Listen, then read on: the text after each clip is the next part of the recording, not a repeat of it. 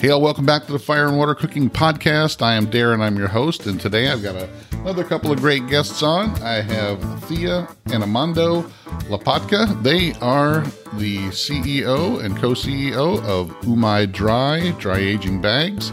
Can't wait to talk to them. I'll be right back with Thea and Amando. Smoking, grilling, getting hot and hotter, sous vide and from fire and water.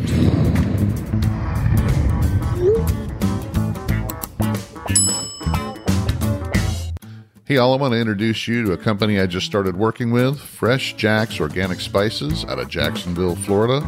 They're a small, family run company that's fast growing.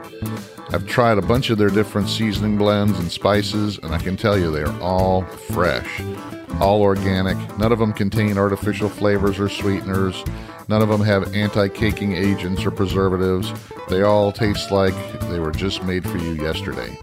Check them out, guys. They're on Amazon in the link below. They have different sample packs, different blends. Like I said, they also have the individual seasonings and spices as well. FreshJax Organic Spices. Check them out, guys. I love them. Welcome back to the Fire and Water Cooking Podcast. I am Darren. I am your host, of course. And today I have another great guest. I love having all these different guests on that can explain different things to you guys. And this one is uh, a great one because I've, I've been wanting to have uh, her on for a while now. I've used the product. It is uh, Thea. Thea, uh, how do you spell your last name? I don't want to butcher it. well, Lopatka. It's pretty phonetic. But that TK okay. kind of trips people up. Oh, Yeah. Thea Lopatka, you are the CEO and founder of Umai Dry, uh, dry aging bags. So uh, tell us who you are, where you're from, and all that. Okay, well, first of all, there's two of us on today. Um, we also have Amando Lopatka Komoda, and uh, as the name gives away, he's the next generation of Umai. That's me. Um, Umai's been around since, well, 2007. We started as a B2B um, operation, and it was really targeting just industrial use. That was the original idea. Uh, then in 2009, we decided that we'd put up a website. Um, and we happened to put some PayPal buttons on that website. And lo and behold, about 10 days later, we had our first sale. We didn't have packaging, instructions. Well, I, I don't think it was even us. It wasn't actually our idea. It was the web developer. I wasn't here Oh. at that time. I was kind of in the background. Like it was uh, Gotcha. I mean, 2007. It was kind of something that happened at the dinner table. You know, like folding up bags or helping out in the background. But I remember the the web developer said, "Hey, I love this product. I'd love to be able to do this." And he's like the kind of guy who does homebrewing and stuff. Right. He said, "Can you put some PayPal buttons up?" And I was like, PayPal buttons? What's PayPal? Who buys stuff on PayPal, you know? so that's that's how we began as an e-commerce business. Well, let's go back before that. How did you get started, um, even into you know uh, where you're at now, or where you were then? Were you in business? Were you uh, just kind of looking for a business opportunity? Uh, how did that all come about? Nope, not at all. you know, this is one of the interesting things is a lot of people look for the breadcrumbs that lead to somebody doing whatever you know them as doing. I actually was trained as a as a linguist and a cultural anthropologist. I lived in uh, several different countries and taught um, higher ed for many years. Taught uh, after I moved back to the U.S. It was basically teaching a lot of um, foreign graduate students how to adapt to the American university environment and be successful. So that was my background. And I was getting kind of burned out after about 20 some years of that. And so I took a little break. Uh, Amando at that point wanted to go to an unusual uh, boarding school that was in Ohio and it was based on a farm.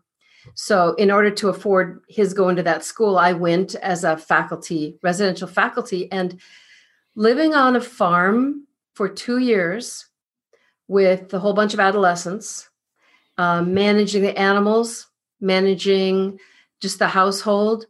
Uh, first of all, it, it told me I'm, I'm really truly done with education. but eh, more than that, it, it got me to think a lot more about um, food And actually, because this school was a Montessori program, it was very practical. And one of the big practical elements is that each of the different parts of the farm and the school were called microeconomies. And so it got me thinking more about, you know, business. We think of in a like a big definition, you know, business, and you're either in business or you're not in business. And but actually everything we do has to do with the economy that we're generating. So I think it just kind of planted some seeds for me.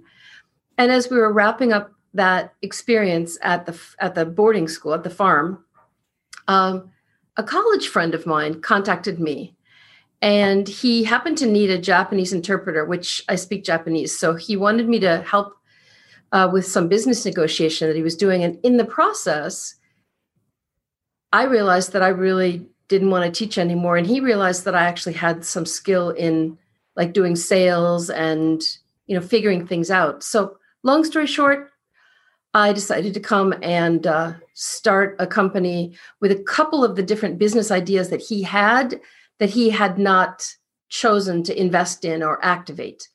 And they were all long shots. And since I was just leaving teaching and I wasn't, you know, I wasn't accustomed to making a great deal of money as a teacher, taking a long shot on a, a business idea was not a difficult thing for me so uh, so that's really how I started. Was there was a couple of different ideas. One of them was this weird membrane. It was kind of like post-it glue. Somebody created it by accident, and they didn't really have an application for it. And one of the ideas was, you know, it could be used in medical applications. It could be used in food applications. Okay, how could it be used in food? Could it be used with vegetables? Could it be used with cheese? Could it be used with meat? And ultimately, we ran some studies with the meat science department at Kansas State University and found that it actually act, acted as a perfect barrier for contaminants, but it allowed moisture to, ex, to release and oxygen to exchange so that the meat aged almost exactly as though it were open air aging. But so without, but, from without that, any of thought, the bacteria that, that you would normally get. Well, you know, if you have if you if you like to dry age commando style, everything that's floating in the air yeah. is landing on top of that meat and it's a perfect medium for growth. So the umai dry creates that kind of perfect protected environment for the meat. Yeah. I like getting into the backstory of people a lot. So if you've ever listened to any of my podcasts, I don't like just to go, how did Umai start? I like to know how you got into it. And that's a great backstory. Um, I mean, it's uh, to me where you came from before is always a good driver. I mean, just like you know, I talked to we were talked about Kenji earlier. You know, I I had no idea that he was a architecture major and and really never studied went to culinary school. You know, he just worked in restaurants when he was in college and never went to a you know a a formal culinary school. And there's a lot of people out there like that that don't really have the type of education maybe you think they did or background. They kind of started from somewhere else. And I really like getting into that because it just shows you that there's many ways your career can go and where you can land, um, no matter where you start. And you coming from an education background and then now, you know, running a business that's a unique product is just, uh, you know, that's the kind of stuff I really like to get into. Well, and you know, Darren, another interesting piece of that is, you know, starting from that same farm idea, Amando was a young person at that time, but he took from that experience something that led to his becoming a professional chef. And now he's bringing that expertise to the company. Well, yep. now he's old. So, yeah, look at ancient. Him. Old guy. Yeah. you're still a young person. So to me, anyway, I'm I'm in my you know middle fifties. So uh, anybody younger than uh, thirty is young for me. So so let's talk a little bit about that. So when you got this idea, or you kind of were working with your with your your friend there, did he help you get started? You know, with the business, did he give you any kind of uh, help, or he just say, "Okay, go ahead and run with it. That's fine." You know, it's interesting. Starting a business really is about being organized, being curious, being tenacious. And so, from being a researcher, being an academic, I had all of those skills. And when you need to go out and learn about a whole new industry or a whole new world, having the skills that I had as a cultural anthropologist is the best background. I knew how to ask questions. I knew how to adapt to different environments. So I could go into the, you know, R&D labs at Cargill and Tyson and and just strike up a conversation and learn from these guys what they thought about the meat, what they thought about the bag, what they were looking for. Um, so yeah, the friend gave me an idea, but the friend didn't make any significant investment or provide any business guidance per se. Um, and I've just, you know, I've taken the slow path, definitely, from 2007 till now. It's a very slow way to grow a business. Um, a lot of people would have gone, you know, big splash and, Right. you know, dropped a bunch of money on advertising. And I felt it was very important to learn incrementally from the customers how this bag works for them. And so I think as as we start to get some copycats now coming onto the market, the value of Umai Dry is that we have now 13 years of experience of supporting customers' success. You can't synthesize that. Right. Yeah. You guys have done a lot of the back research and testing and, and everything that's come up in those 13 years you've had to deal with. And yeah, like I said, I, I think I talked to you about this before. I see the, the dry age bag people out there. And if you go to their website, it's just nowhere near um, as in depth as what you guys have. And uh, so there's really something to be, you know, the original um, and also to be as in depth and offer the amount of different products and and help that you guys do because you know it can be kind of scary and i want to start back at the beginning so umai dry bags are dry aging bags and it kind of i think you started out with just dry aging beef correct is that what it kind of started Right. out as Right. and uh, i'm going to go ahead and share the, my screen so people can see what we're talking about here on, that are on the video so this is your website, and you do offer more than just dry aged, you know, beef bags now. I mean, you, you've got the uh, charcuterie and uh, the salumi ones. So uh, you offer a lot of different products, and even like seasoning blends for all that stuff. So when you were starting out and you were building this, you said most of it was um, on the commercial side, correct? Yeah, the original idea was strictly for dry aging beef. commercially. Commercially, Well, and our assumption was that most home users don't want to go out and buy a full subprimal steak cut, you know, a whole boneless ribeye or a whole strip loin or a whole sirloin and take up all that space in their fridge, right? And we thought the real market would be with the, you know, commercial users. What we quickly learned though was that they don't want to hold on to that meat because that meat is money. And as you know, you got to hold on to that meat for, you know, ideally 35 to 45 days, right? That's a lot of money sitting on the shelves. So the big meat distributors really didn't want it. The uh, really large restaurants, you know, back in 2007, 2008, dry aging was still, you know, most people were like, what do you mean, jerky? you know people didn't get it right i mean the, the concept of dry aged beef kind of died in the 1960s with the advent of plastic and so unless you were living in new york or new jersey or some of the very specialized restaurants dry aged beef had had all but become extinct Well, and also the advent of refrigeration really kind of killed off the beef industry a little bit, or it changed the beef industry rather, because you could have refrigerated train cars, so you could transport all this meat a little bit further. So it just kind of changed things up. I mean, coming nowadays, of course, coming from restaurants very recently, um, the restaurant that I was working at, I was lucky. It was a high end restaurant. Like we cooked on fire and did all the fancy kind of cool YouTube video looking things.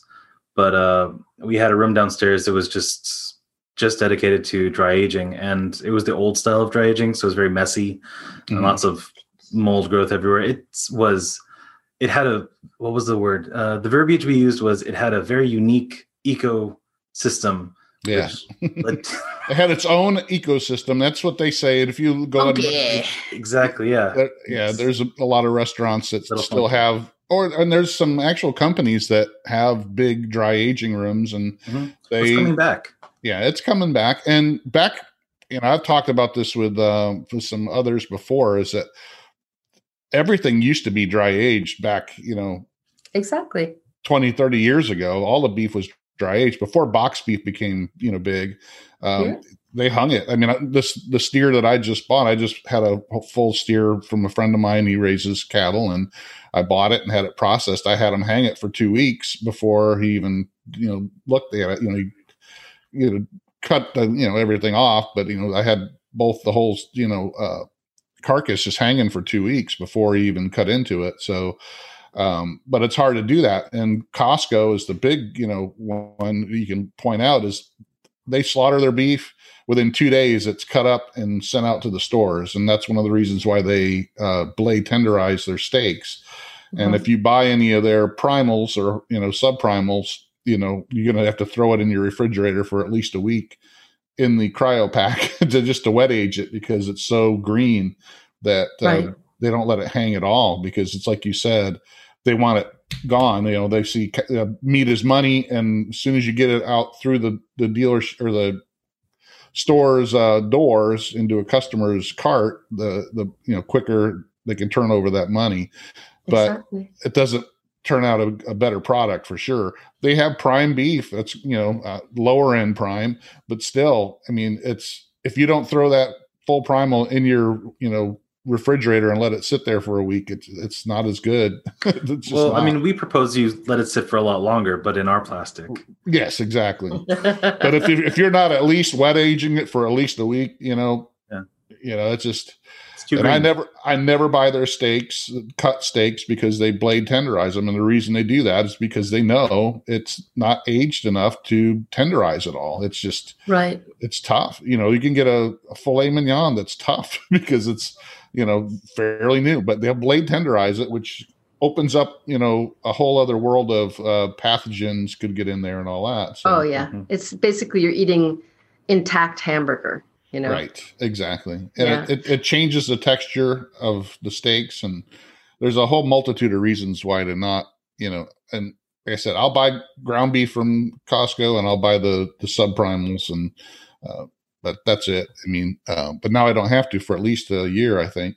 yeah. Yeah. Jeez. But uh, you know, love- you know, Darren, what people forgot. I mean, I'm old enough, and maybe you're old enough that there was a different flavor to beef into the mid mid 1960s or so and i i remember my dad going down to the butcher and telling them to hang it. I didn't know what it meant. He's like hang it 21 days hang it you know hang it for a month. And and i remember he would order his beef that way. Um but it wasn't until the first time that in in about 2007 that i bought a dry aged steak because we're we're in minnesota and there's a very good grocery store that used to sell dry aged beef. Actually, now that there's this uptick in dry aged beef, they're not selling it anymore. It's kind of strange, but hmm. so 2007, I got a dry aged steak and I compared it to a you know a wet quote wet aged steak, right? And I remembered that flavor. I mean, I didn't even know that I had a memory of beef tasting different. And eating that that piece of dry aged steak, I was like, you know, I don't really like beef that much. But when I tasted that, that's how beef used to taste.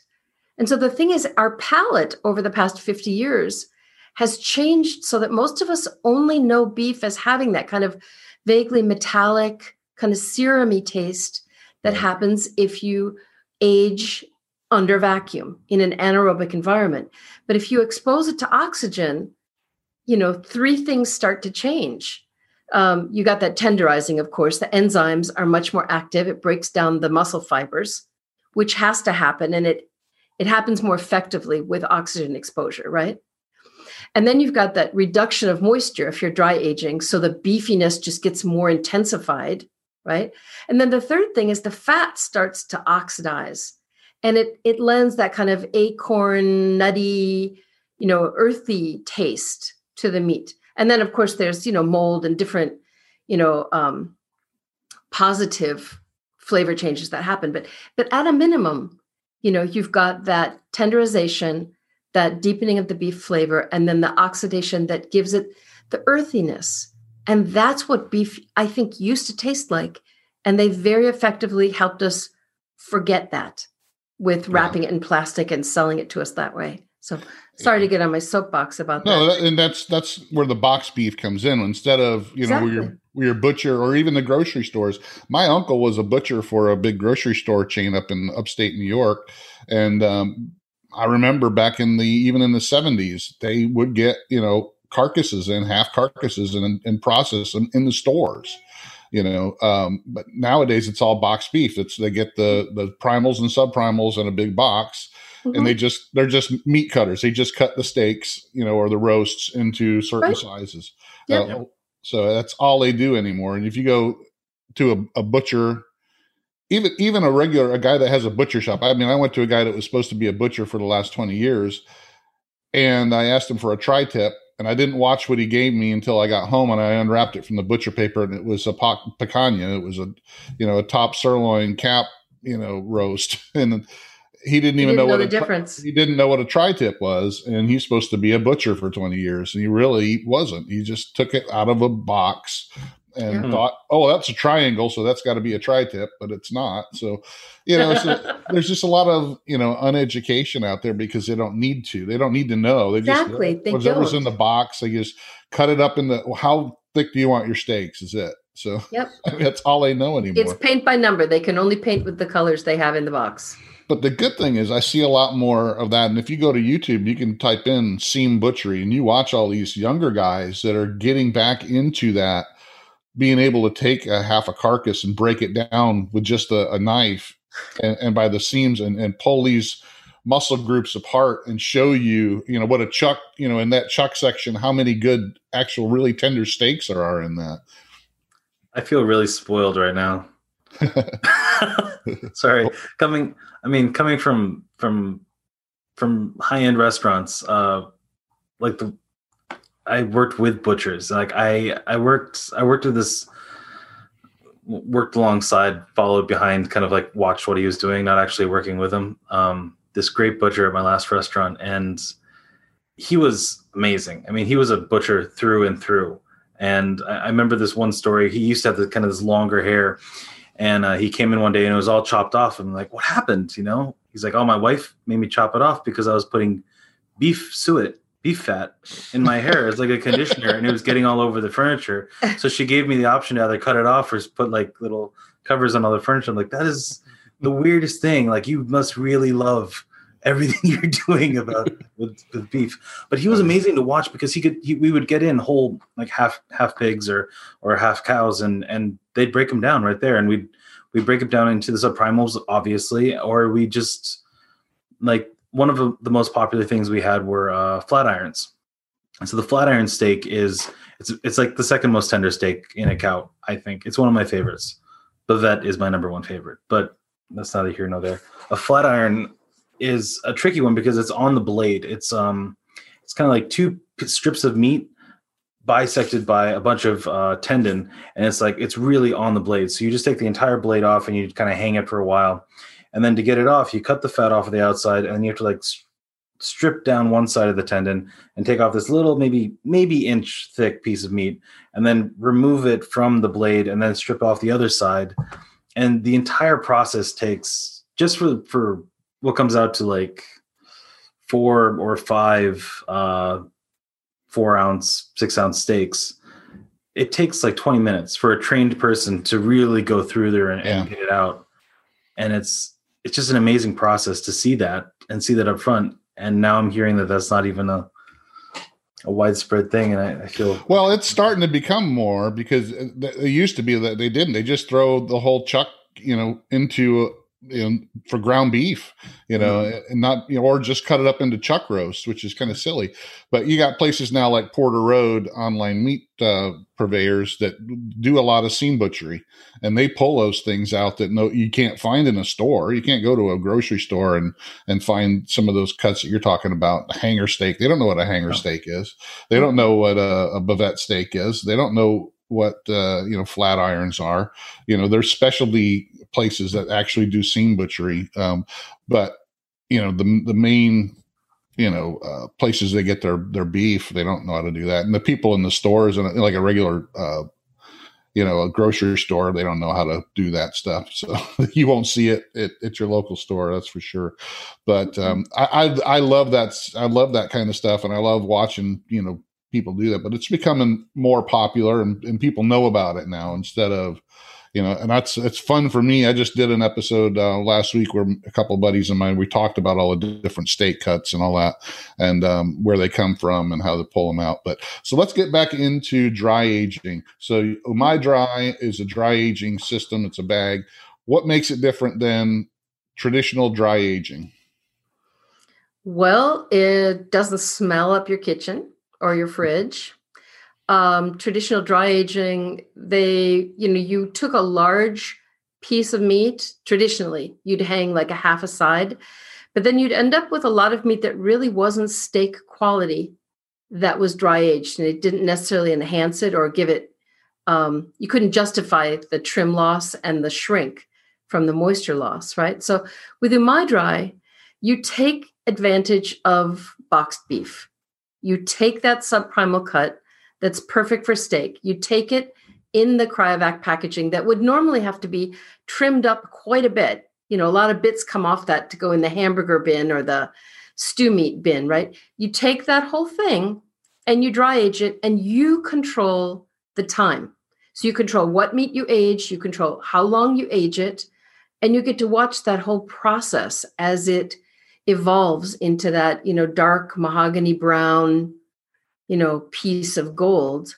And then you also get to decide how big you want those steaks, right? Mm-hmm. So there's very little waste.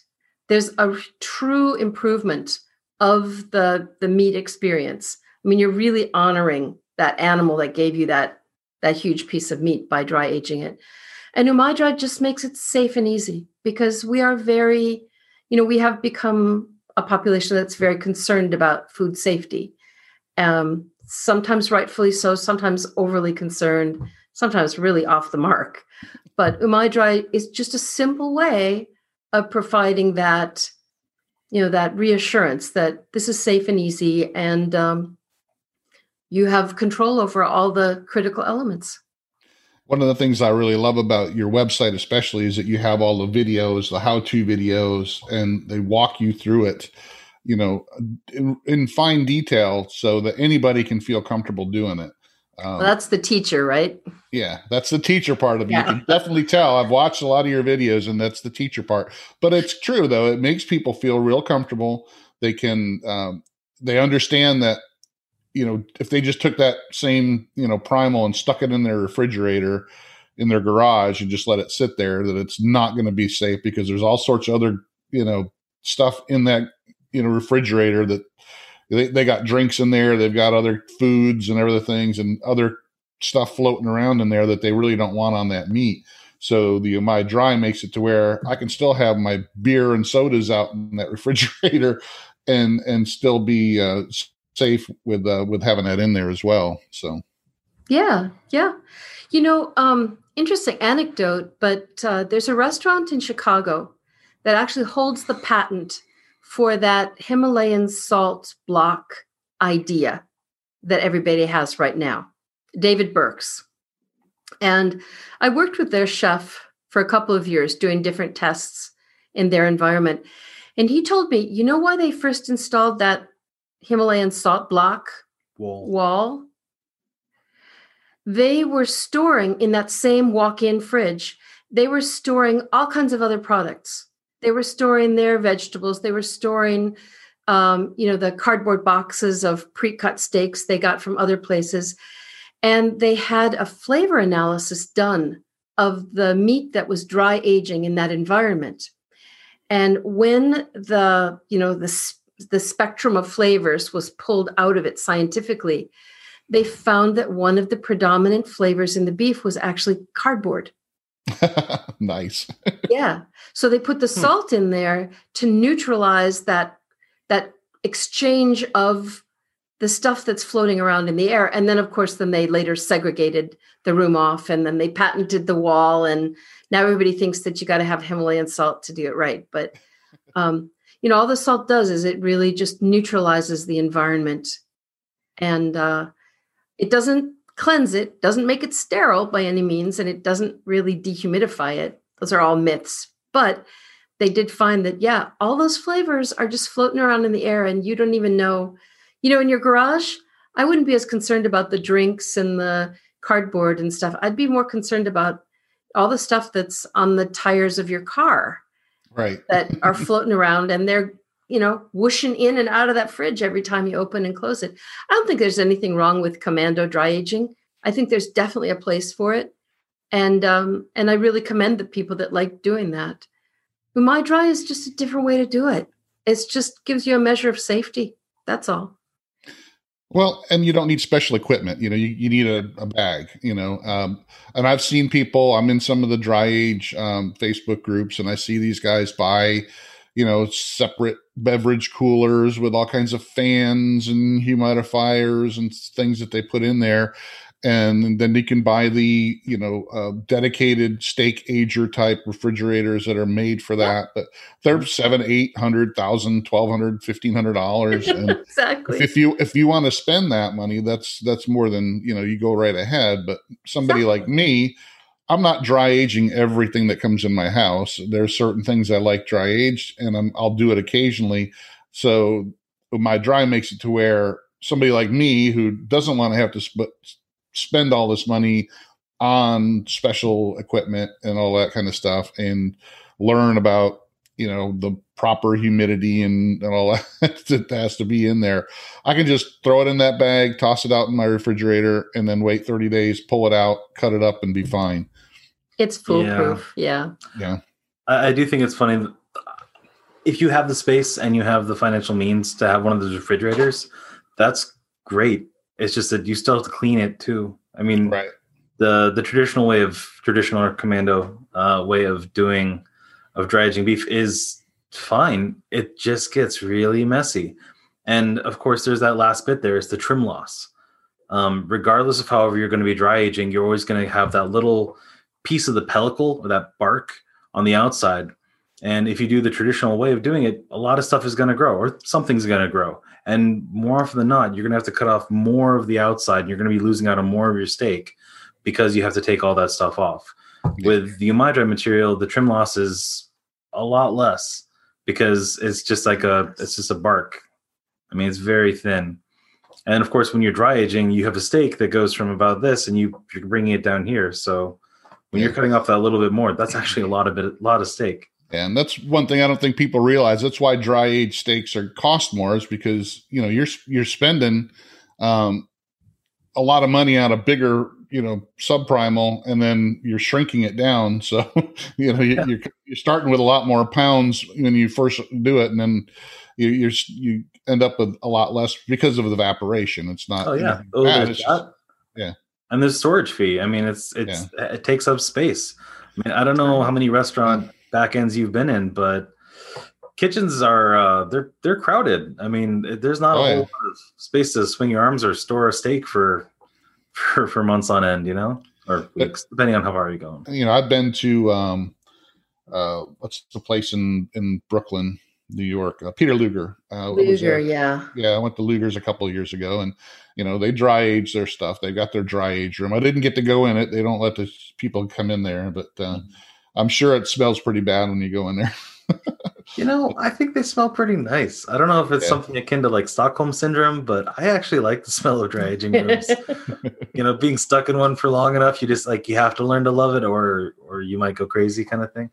I don't know. I like it. It's a it's a unique. It's definitely unique. Yeah. So let's go down that rabbit hole. So with dry aging, you can do it pretty much as long as you like, especially if you're, you know, doing it in your own refrigerator with Umai Dry bag. So what is your favorite? I mean, I've tried some. I've actually done a, a brisket up to like 45 days. And I know that there's others that done over 60 days. I think Guga's done a couple for longer. Uh, he's done some stuff. So what do you guys think the, the longer you go, it's, uh, now I know with when you're using the Umai dry, dry bag, it makes it a little different because you're not getting that mold and other stuff that would add to the flavor. what do you guys think? How how long is too long? How short is too short? Well, it's a bit um, it's a bit like any fine food that you're going to experience. Um, if you're to take scotch, right, you're not to start off with something super peaty. You're never to start off with a Laphroaig. I mean, you're just to be turned off of scotch just because of that. I feel you'd start off with something a little simpler, a little sweeter, then you start working your way up.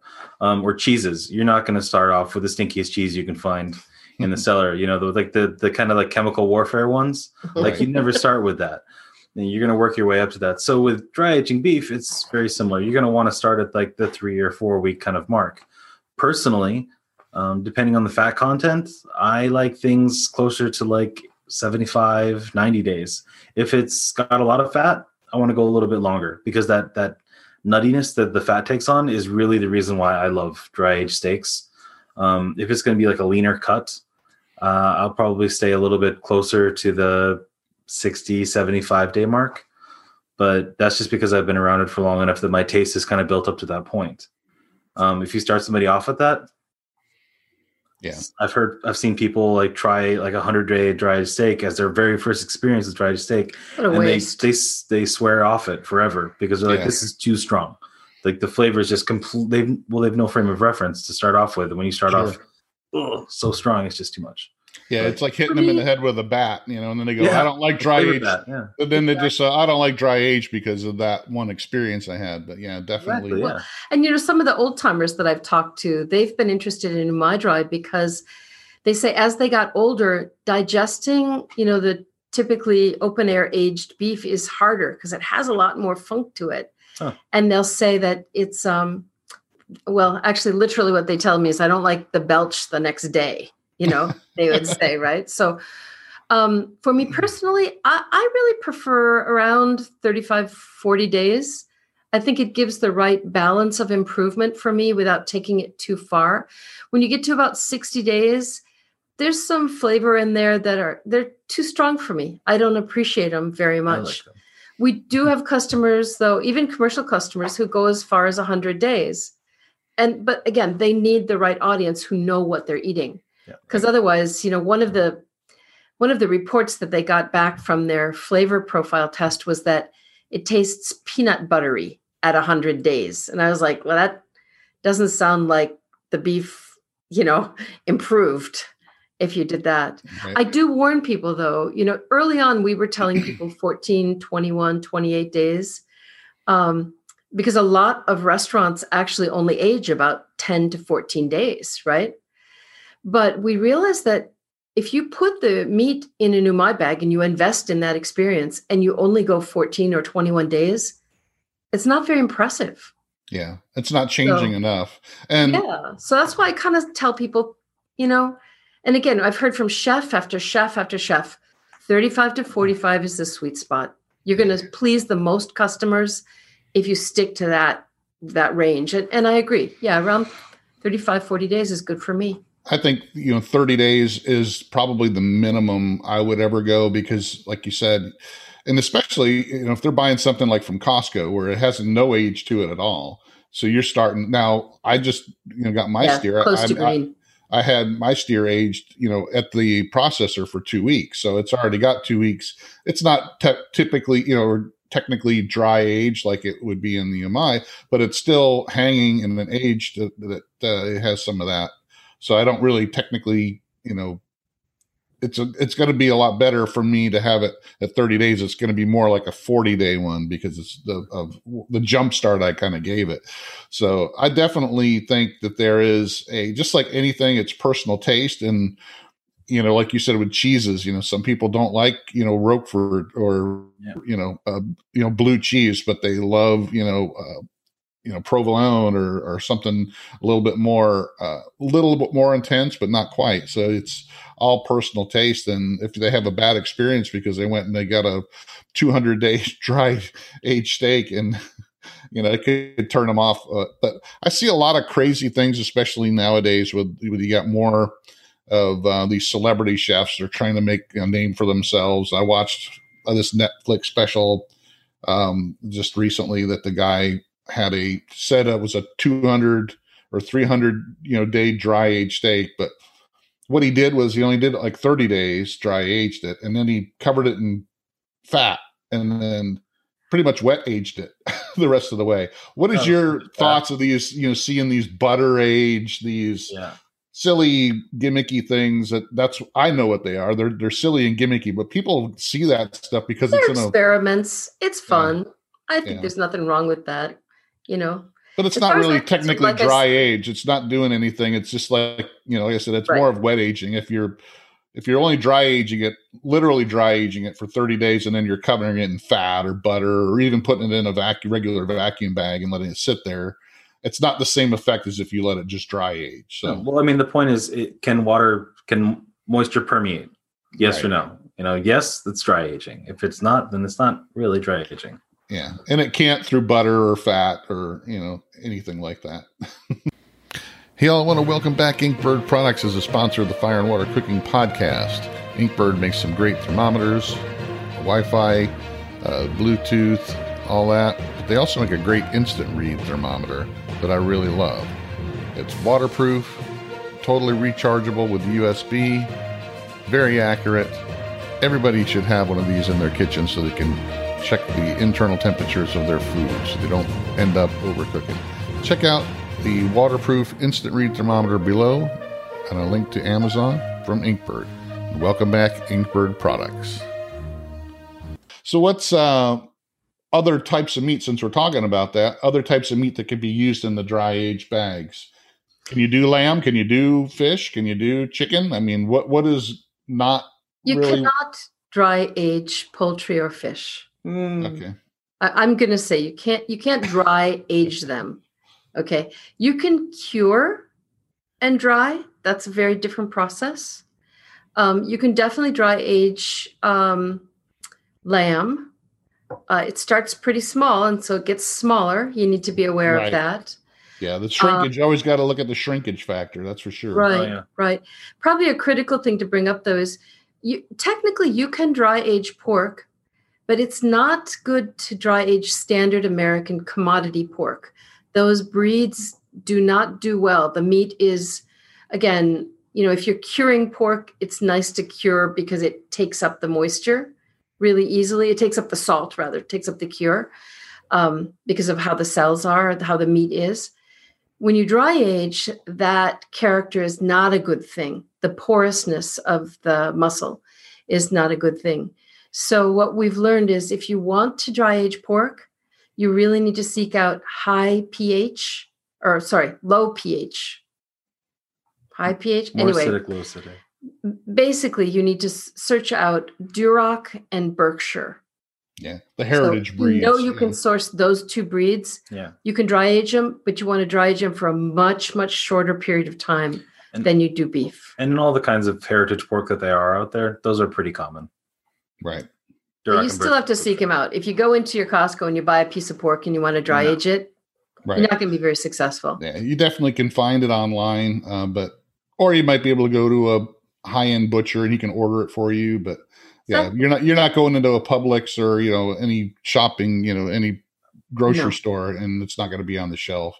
Occasionally, they might get something special in, but it's and usually, So- like you said, it's got to be a, a big chunk. You don't, you know, because you got to. That's the you're important you're- thing. I think that's the most important thing is people people want to dry age, but they don't necessarily want to spend the money up front on an experiment. Well, you can't really dry age a smaller piece of meat. So Yeah. that that's critical to know. Another thing is okay, so definitely beef, um, definitely lamb, uh, certain kinds of pork. You can also dry age game.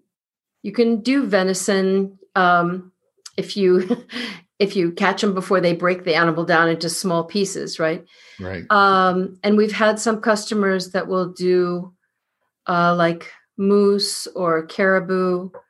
Um, the thing to remember though is whatever flavor is in that meat is going to be intensified by dry aging. So you better be sure that you like that. We actually had a customer on the forum last week who was asking. Uh, it's an unusual question, but it's been asked before about dry aging beef. Or no, sorry, bear. Dry aging bear and uh, you know pretty much everybody who's ever piped in on that topic has said no that is not a flavor you want to intensify No. Yeah, I mean, because you know, elk and and deer and all that is gamey to begin with, and you're going to make it even more gamey. Um, Exactly. and bison is the same way. Even though it's uh, a, a red meat, it's still kind of gamey. It's still very Mhm. lean and and you know. So it's it's going to have a, a different flavor for sure. If you gotta, like you said, you got to make sure you like that flavor because Yeah. it's going to intensify intensify a lot more. So, um, Again, it's the fat. I mean, you need that the fat in there for it to be for, for really that nutty kind of dry aged flavor. If you take something as lean as bison, I wouldn't recommend taking it. Wouldn't recommend aging it very long. right. Yeah, it doesn't add a lot. The other thing to mention, Darrin, is you know, Umai Dry is an international company. So about 35% of our clients are outside of the US. And outside of the US, grain finishing animals is not that common. You know, we we have the wealth in this country that we can feed the grain to the animals. Usually that's not something people do. Or they have much more big open spaces like Australia. I mean, Australian beef feeds all of Asia. And um, definitely there's a huge market for dry aging, but it's a very different experience to dry age grass fed beef. Right. Or, as I said, you know, Australia's feeding the rest of Asia, so they're sourcing all that meat frozen already. It's a very different experience to have the meat frozen once, thawed, then dry aged. But it improves it all the same. Well, let's get back to um, you know that's just one things I see that comes up all the time in a lot of the Facebook groups and and, and online stuff is you know people why can't I dry age individual steaks if I go buy you know six steaks at Costco why can't I dry age them Well, the, the short answer is you can. You can do anything you want to do. Absolutely. We're not the the steak police, right you know. But the long answer is okay, dry aging is giving it time for the texture to improve. So the enzymes have to have the time to break down the fibers. Giving it time for the moisture to reduce so that beefy flavor gets intensified. And then third, having the proper ratio proper ratio of fat in there so that will oxidize and develop those other flavor nuances. If you dry age a single steak and you want to go the right amount of time to get the flavor the, texture to actually tenderize, that thing is going to become shoe leather. And mm-hmm. and most of that that pellicle, that outside bark is inedible. If you want to dry age it for a short period of time and just lose some of the moisture, so that the flavor intensifies, that's actually what we recommend for tenderloin because you don't really want to waste one ounce of that expensive meat and the texture doesn't get better anyway. So just do a short dry age, lose some of the moisture, intensify the flavor, don't develop a pellicle, a bark on the outside. You could definitely do that. But if you want to have that fat transform the flavor and create those really nice nuances, you can't again you can't leave a single steak that long so we've done quite a bit of testing the past year because we really wanted to help people that want to try to dry age but they don't want to invest in a whole subprimal and you know basically the only way to do it is to go to a butcher and get like a three inch steak well by the time you're buying a, a three inch steak it's been handled a lot it's been trimmed it's it's going to cost a lot to get and then you want to dry age that you know it's it's just it's not optimal so Yeah.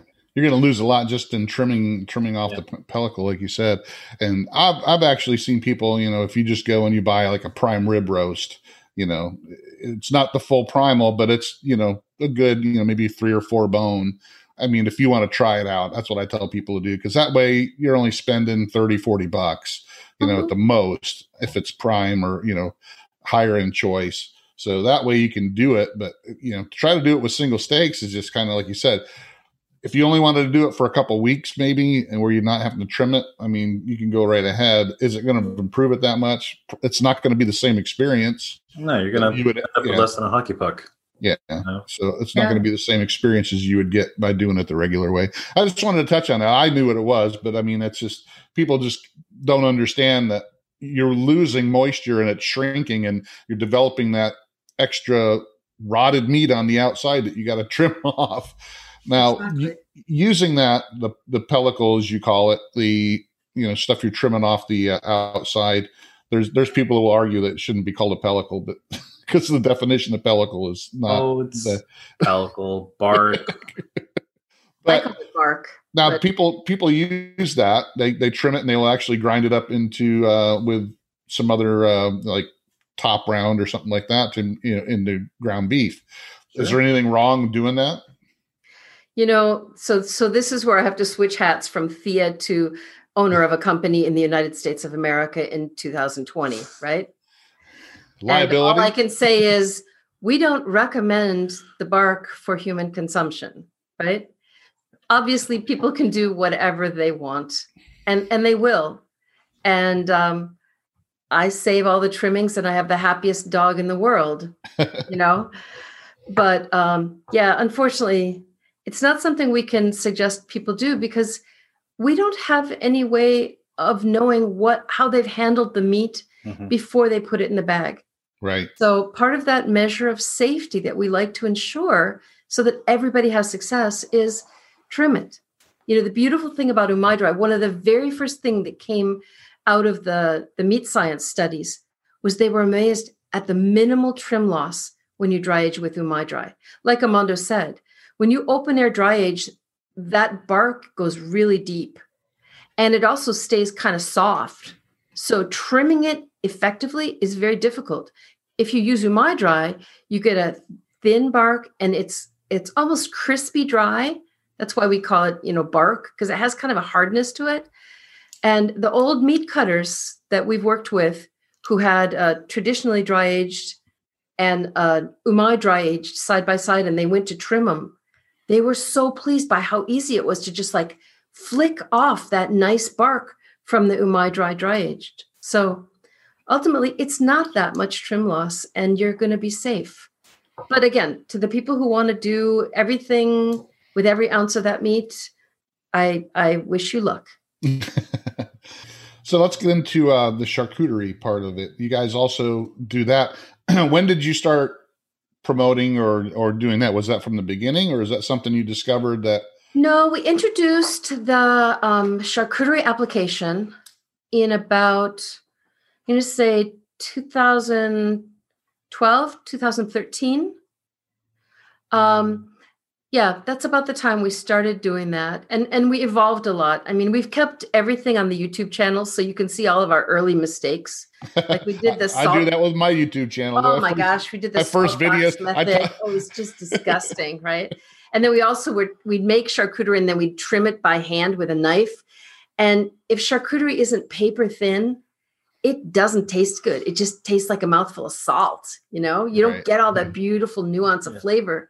So uh, yeah about about 2013 i think we released the the charcuterie application. And then maybe a year or so later we released the salumi application so a way to make you know genuine slow fermented slow dried sausage without a cellar so we've um and so far we're the only people that have oh did we lose you No. Nope, I'm just sharing Oh, the screen okay. so people oh can good thanks see, see what we're talking about if they're on the video. too many zoom calls these days Some people Yeah, might not know what charcuterie is, right? So, what, yeah what's, char- what's your, charcuterie. So basically charcuterie and salumi are actually the same thing. One is french charcuterie it means preserved meat.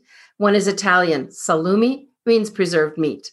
What we've decided to do is charcuterie is whole muscle two week cured dried in umai dry and i would say 90% of the customers are doing beef. Uh, sorry are doing pork because charcuterie is almost all pork. You can do some beef, bresaola. You can do some duck. Um, or you can actually do whatever you want. But most of the time, charcuterie is pork. Well, in the states, it's definitely just pork and beef for the most part. Other places in the world, especially Italy, you're going to find all sorts of other things. You're going to find, you know, lamb and and boar, and it's kind of piggy, I guess. But you're gonna you're gonna find all sorts of other meats. Yeah, venison, of course. Yeah, you go into the grocery store in Switzerland and you're going to find, you know, in the area where Americans would look for bologna, you're going to get cured venison, cured beef, cured boar. There's all Yeah. kinds of options. So, Yeah. anyway, so for Umai Dry, the charcuterie product line is um, for whole muscle cured meat that you you cure for two weeks under vacuum or in a Ziploc bag in the fridge. Then you rinse off the cure, you put it into the umai dry, you measure the weight, you put it in your fridge on the open wire rack, just like dry aging, and you let it go until it's lost 35 to 40% of its original moisture, uh, its weight, you know? Yeah. Um, and then you either have a home slicer or you take it to your local deli and ask them if they slice it up pretty for you. Um, and it's it's a it's a it's a really beautiful experience. Uh, if you've only had like American made charcuterie, American pancetta, or something like that, you don't really know what what all the different flavor dimensions are that happen in meat when you let it age that long. Mm-hmm. Well, and I think charcuterie is a little more accessible too. That's kind of the point. Is I mean, we've been talking a lot about dry aging beef, right, and the expense where you have to go and you have to get the whole subprimal and you have to get you know this big I don't know two hundred dollar piece of meat from Costco or from wherever you can find it, and you have to dedicate all that space in your refrigerator. I mean, that's a considerable amount of of space. You have to dedicate that to your beef for an extended period of time. Whereas with charcuterie, I mean, if you do something as small as duck breast, like duck breast prosciutto is one of my favorite. Uh, that takes up I don't know, maybe less than six inches by four inches, and only for a couple of weeks. Uh, well, couple, less time, more time. Okay, more time, but less space. Yeah. now, now you guys offer like like with the salumi, you offer like all the cures and and the. Yeah. So for the uh, charcuterie, we offer the Instacure number two to keep it safe, and that's part of the kit. But we've also found that because of the very specific proportions of salt and curing salt that you need, it would be helpful to cust- it was helpful to customers to give them pre-mixed curing salt blend. So we released that several years ago. Um, and that's that's been a really big hit. So we've already got the 3% salt, 0.25% Instacure number two, slow acting curing salt, and it's blended for five pounds. So you go get your five pound piece of meat, you toss it in that, and then either you can um, use one of the recipes on our recipe archive, or if you buy the kit, it actually comes with a list of recipes. You can use those different spice combinations, or actually, today we just released a new product. I saw that. I got the email. Yeah, I didn't know this was going to be a podcast. sales pitch. No, um, but yeah, Umai Dry now offers three different charcuterie spice blends. So for traditional capicola, which is by far the most popular charcuterie in the US, um, either capicola or lonzino, which is made with a piece of pork loin, really easy to get a five pound piece of pork loin, or bresaola. Um, that's the one that's made with beef, eye of round. So we now offer those three spice blends. Um, and actually, the packet, although it's for five pounds, the packet has the volume measurement. So you can just take out six teaspoons for one pound of meat if you want to do that. Hmm. So we've tried to make it now so that you can get the umai bags in the smaller size for charcuterie and then just get the premixed salts and the spice blend and away you go. Uh, we've done the same for salumi from the beginning, actually, where we have a kit that includes all the pieces you need. So for salumi, because it's fermented to drop the pH to get that nice tartness to the flavor and create a, um, a pathogen barrier. Um, that includes you need the salt, the kosher salt. You need the Instacure number two, but you also need starter culture. So it's basically your, your yeast if you were baking. So we include a specific meat starter culture that works at room temperature and then you also get some powdered dextrose, which is just a little added sugar for the culture. So you're feeding the little beasties. Um, and you mix that in. And over the course of the first um, 40 48 to 72 hours at room temperature, that sausage is going to ferment and develop a really good flavor and become much safer. And then you put it in the fridge and again, dry it to the target weight of 35 to 40% weight loss. Yeah, so. because on, on things like that, that's the stuff you would see like in the Italian deli hanging you know, on the strings. That You that's got it exactly. That's that's exactly. where they they normally ferment there. You know, when they're hanging them in their shop. well, actually, the fermentation has to happen at the beginning of the process. Gotcha. And when it's hanging there for display for you, that means it's already lost all that moisture so that it has it's shelf stable. You know, when you lose that 35 to 40% moisture, you have very low water activity and it makes the thing, well, technically last forever, but So it mo- basically fossilizes if Yeah. you go too much further. Yeah. So Yeah. dry aging steaks is simple and straightforward in that you just dry it for a set amount of time, and then you get into the charcuterie and salumi or the sausage aspect of it, and that's where like there's a lot of science on. You have to have a precise digital scale, and you're talking about um, target uh, weights. It's like know, baking. Yeah, it's like baking. When you know, if you're a Yeah. cook, baking and, and cooking is totally different. Oh yeah, I mean, as a cook, we refer to the the pastry chefs as they're magicians because they do some weird Right. magic, and all of a sudden they have fluffy meringues and uh, you know all that that cool stuff, and um, and I'm sure they're looking at us like grass greener. I hope, no, probably not, but you know, it's yeah. But the charcuterie side, I think it's it's a lot of fun because it's um you got to use less product and you got to be more specific about it, right? You got to you have to be really careful about all the little bits and pieces that you're putting into that, and you have to understand the science behind it. I guess you don't have to, but it really does help. I mean, Thea was mentioning know, words like um, water activity, right? And why we're using dextrose, why we're using Bactoferm TSPX, that's starter culture, why we're using Instacure number two. You know, what's the difference between Instacure two and one? I mean, it's it's it's a lot of science and a lot it's a lot of fun. Um, Yeah, for Personally, for, but for I like- friends geeks like me and you and some of my friends, yeah. we love doing that kind of stuff. we love that kind of stuff. Yeah. Yeah. But I mean, to be fair, Darrin, we we've really tried to make this more and more accessible to people. Mhm.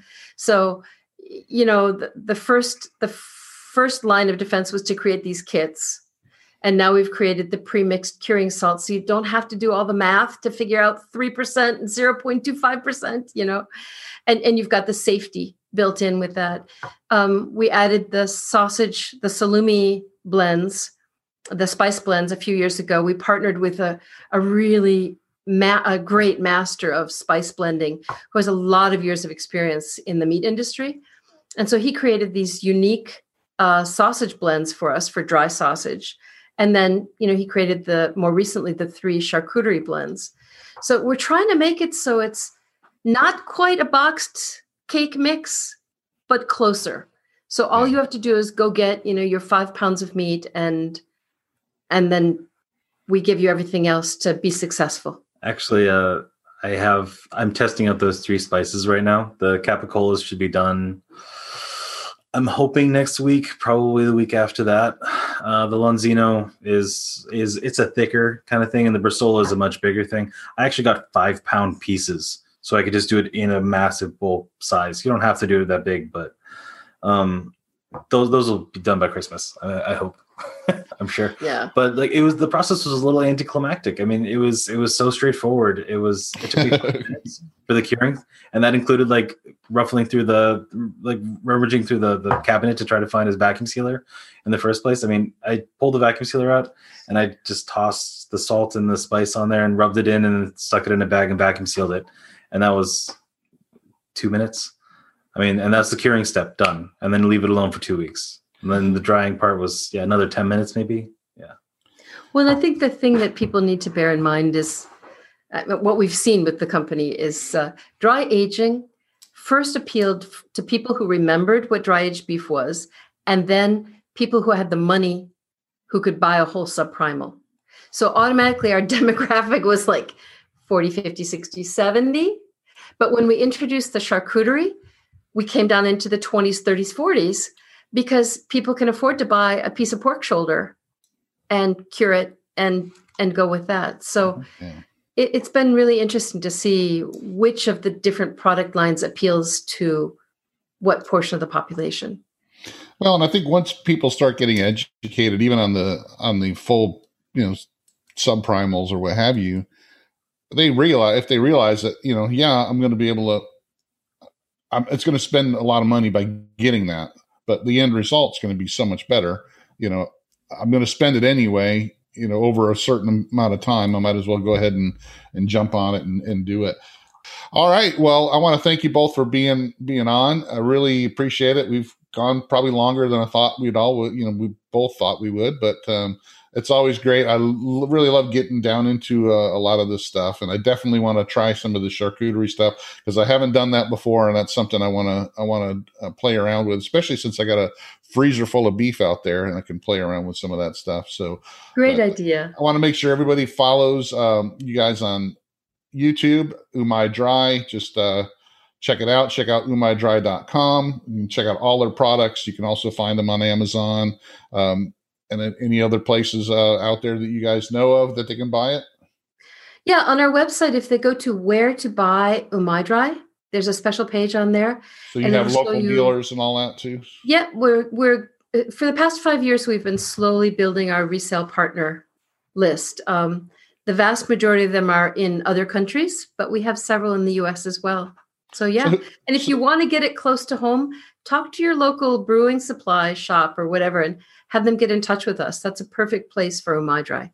Do, have you guys also looked at like the barbecue stores and stuff like Yep. that? Yep, Okay. that's another place. You'll find usually it takes a really um a really inventive owner to want to take Umai Dry on as a product. So we are in some of the specialty barbecue stores, specialty gourmet kitchen stores, um, and some brewing stores. But again, it's not like a, you know, uh, You're never a- going to be on a Walmart shelf. That's no, we're not mainstream. Right. Yeah, we're not mainstream that way. Well, I don't think you want to be because then you get that liability thing. You want to make sure people know how to use your product.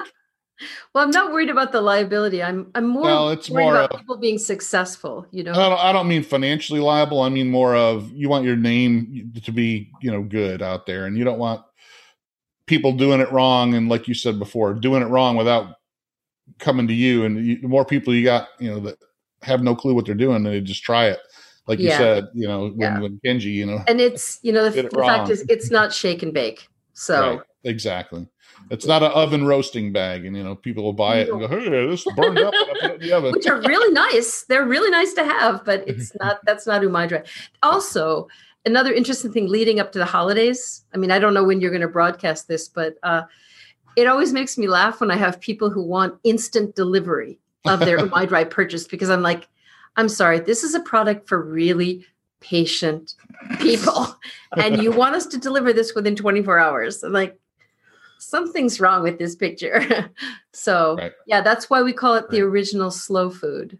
You know, there's nothing fast about dry aging, and yeah, and and that's. I, since I deal with sous vide a lot, I, I do a lot of people who are just getting into it, and that's one of the things that they're the biggest thing they get, you know, have to get their mind wrapped around is that when you're cooking a steak, it's not just throwing it on the grill and it's done in five minutes. no, You know, it's No. you're you're in there for three or four hours sometimes, and if you're doing a bigger piece of meat or a tougher piece of meat, you're you're cooking for you know two or three days. days, Yeah, so I mean, Yeah. it's not a fast, it's not fast food. It's the exact opposite. But, you know, Exactly. definitely. exactly. Aging is not like- and then you got microwave, Yeah.